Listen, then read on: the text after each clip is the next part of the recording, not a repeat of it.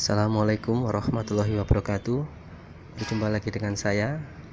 Masih saya akan membacakan cerita Nogo Sosro Sabu Inten Bagian yang ketujuh. Selamat mendengarkan. Ketika mantingan berhasrat untuk cepat-cepat mengakhiri pertandingan ini Ia memusatkan segala tenaga dan pikiran untuk kemudian sebagai angin ribut melanda lawannya. Hebat Pikiran Maisa Jenar ketika ia menerima serangan-serangan bertubi-tubi mantingan. Memang perguruan Wonokerto memiliki keistimewaan yang tidak dapat diabaikan. Kemudian terpaksa ia membuat beberapa langkah surut, tetapi di dalam mantingan tidak menyia-nyiakan tiap kesempatan. Cepat ia maju dengan melancarkan gempuran-gempuran hebat.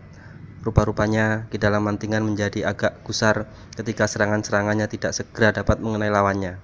Bahkan lawannya itu dapat pula mendesaknya karena itu gerakan-gerakannya serta serangan-serangannya menjadi bersungguh-sungguh. Ia tidak mau mengorbankan namanya seperti gagak ijo dan bau rekso. Demang penanggalan menjadi semakin cemas dan bingung. Ia tidak mengendaki orang asing yang belum diketahuinya itu benar-benar asal-usulnya itu mendapat cedera. Sebab tidak mungkin ia berdiri sendiri.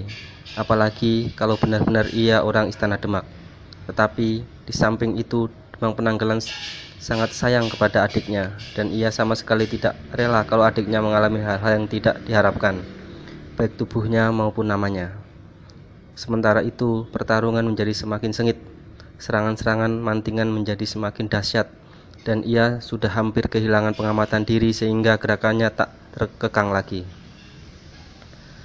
Ketika serangannya yang dilancarkan dengan kedua tangannya sekaligus mengarah ke sasaran yang berbeda dapat dihindari oleh Maisa Jenar, Cepat ia mengubah serangan itu dengan serangan berikutnya, dengan kaki yang mengarah ke perut Maisa Jenar.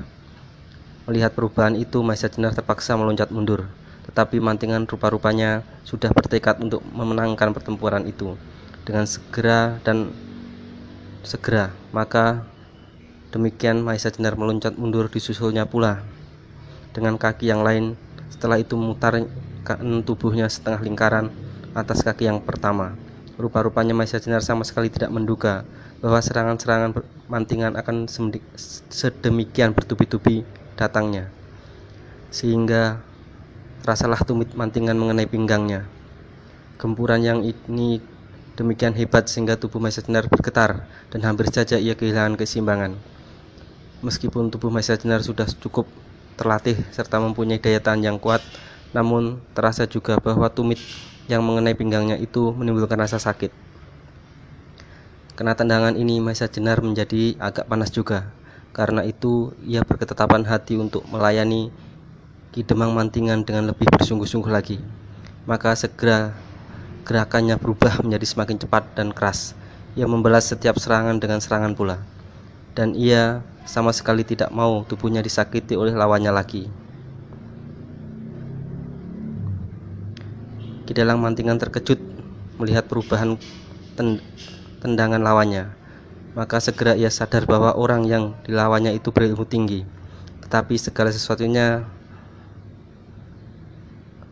telah terlanjur.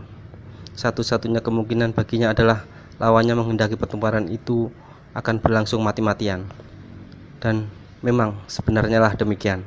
Serangan-serangan Maisa Jenar berikutnya datang bertubi-tubi seperti ombak yang bergulung-gulung menghantam pantai.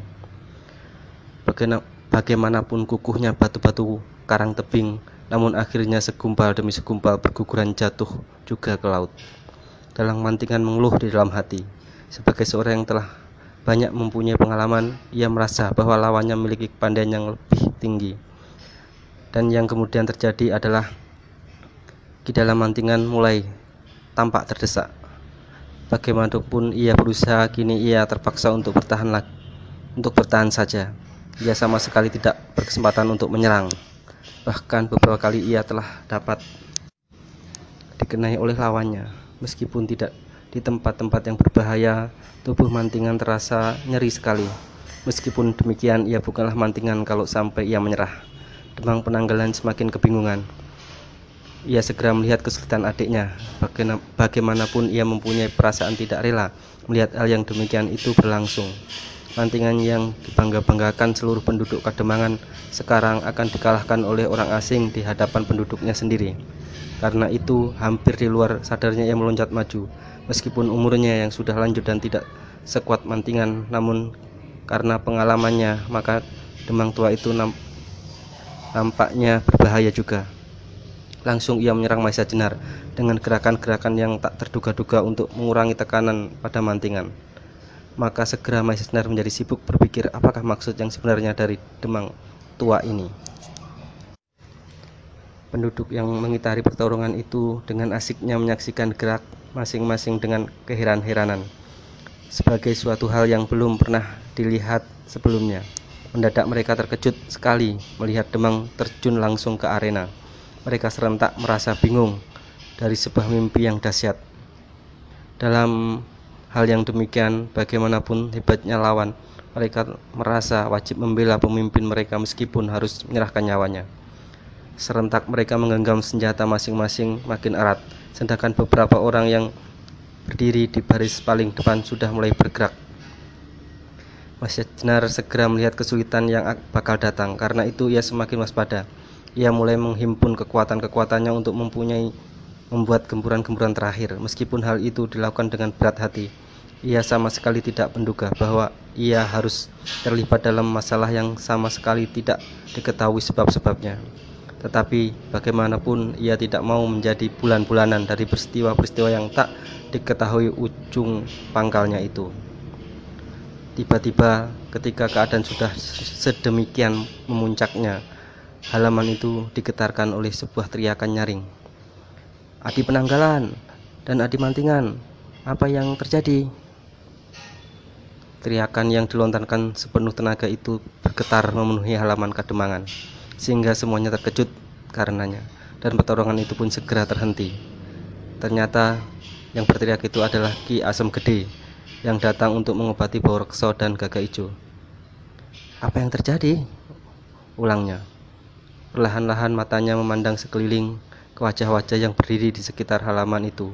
Kemudian dipandanginya wajah mantingan dan demang penanggalan dengan matanya yang bening, sehingga membawa pengaruh yang sejuk. Alangkah damainya hati seorang yang mempunyai wajah dan mata yang begitu lunak.